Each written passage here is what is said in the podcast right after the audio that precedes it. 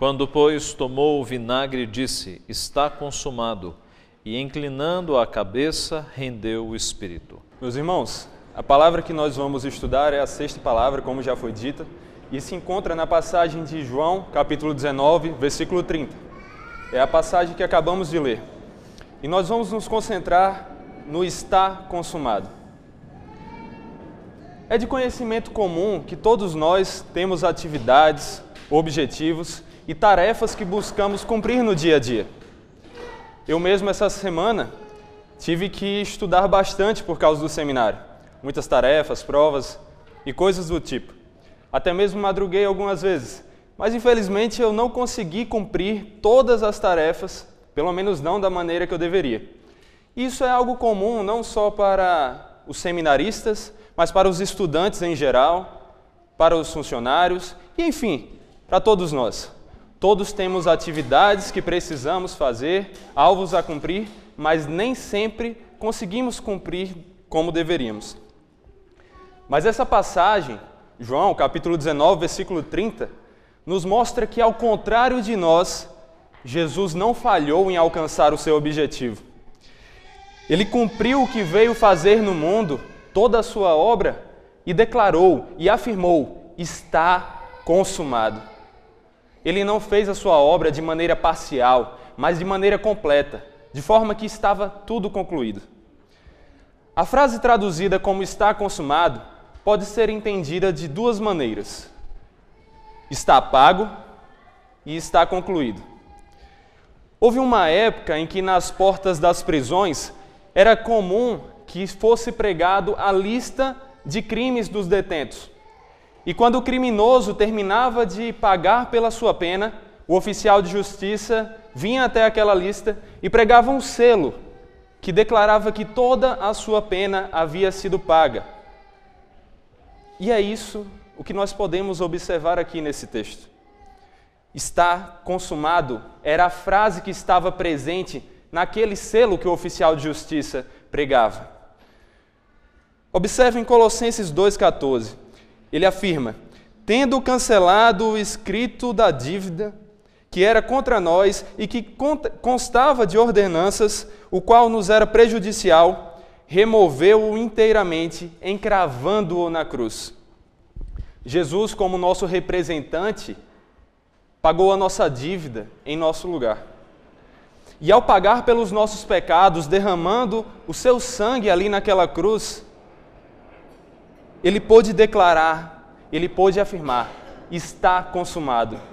Meus irmãos, todos, todas as nossas dívidas, todos os nossos pecados foram pagos e foram perdoados ali naquela cruz, pelo sacrifício de Cristo.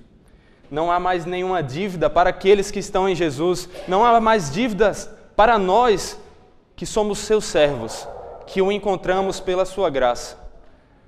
Está consumado. Contudo, apesar de tudo isso ser biblicamente verdadeiro, parece que o texto está mais focado na outra ideia da tradução, que é o está concluído ou está cumprido.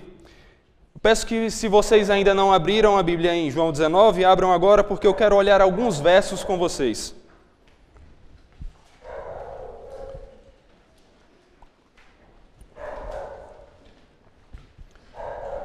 O verso 24 tem escrito: Disseram, pois, uns aos outros: Não a rasguemos, mas lancemos sorte sobre ela, para ver a quem caberá, para se cumprir a Escritura. Olha também o início do verso 28. Mais tarde, sabendo Jesus que já estava concluído, para que a Escritura se cumprisse, observem a repetição da palavra cumprir e por fim, além do próprio verso 30, que é o, o, a passagem que estamos estudando, vejam agora o início do verso 36. E isto aconteceu para se cumprir a Escritura. Essa passagem de João quer nos mostrar que Jesus cumpriu a sua obra. Ele concluiu tudo que ele precisava fazer aqui de maneira que nós podemos realmente louvar a Deus e agradecer pela obra de Cristo, porque ela está consumada. Nós não podemos e nem precisamos acrescentar nada, porque tudo está completo ali. Não precisamos mais acrescentar algo ao que está perfeito. Observem também que todas as Escrituras, as profecias, os sacrifícios e as leis que apontavam para, para Cristo se concretizaram ali na cruz. Todo o mal ocasionado pelos nossos pecados foram pagos ali na cruz. A nossa salvação estava e está ali na cruz. Pois naquela cruz, o Cordeiro de Deus que tira o pecado do mundo, de uma só vez, de maneira perfeita, pagou pelos nossos pecados, pagou a nossa dívida, de maneira que ele pôde declarar: está consumado. Em João 4:34 temos escrito: Explicou-lhe Jesus: A minha comida consiste em fazer a vontade daquele que me enviou e consumar a sua obra. Irmãos, foi exatamente isso que ele fez. Nenhum ponto a menos, nenhum ponto a mais, foi exatamente isso que ele fez. Ele concluiu, ele consumou a obra que o Pai tinha lhe encarregado e ele cumpriu a vontade de seu Pai. Em João 17, versículo 4, Jesus declara algo que ainda iria fazer como se já tivesse sido feito. Nessa passagem que é anterior à que estamos estudando, anterior à sua morte na cruz, Jesus declara algo que pode encerrar o nosso estudo dessa passagem.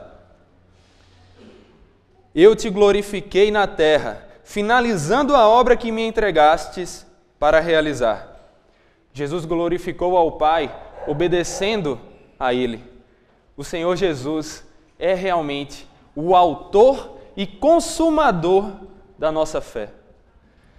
Diante do que ouvimos, algumas aplicações que podem ser feitas à nossa vida.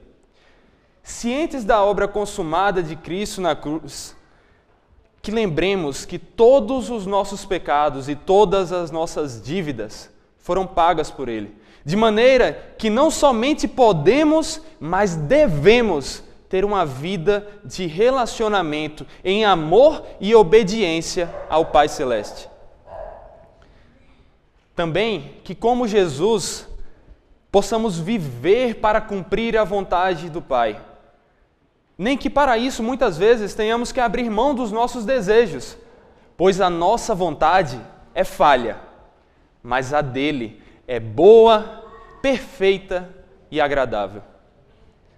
E por fim, que estejamos dispostos a imitar ao nosso Mestre também no carregar da cruz. Que nenhum sofrimento ou mesmo situação de vida ou morte nos impeça de obedecer ao Pai. Sendo assim, imitemos Jesus também em sua oração no Getsemane.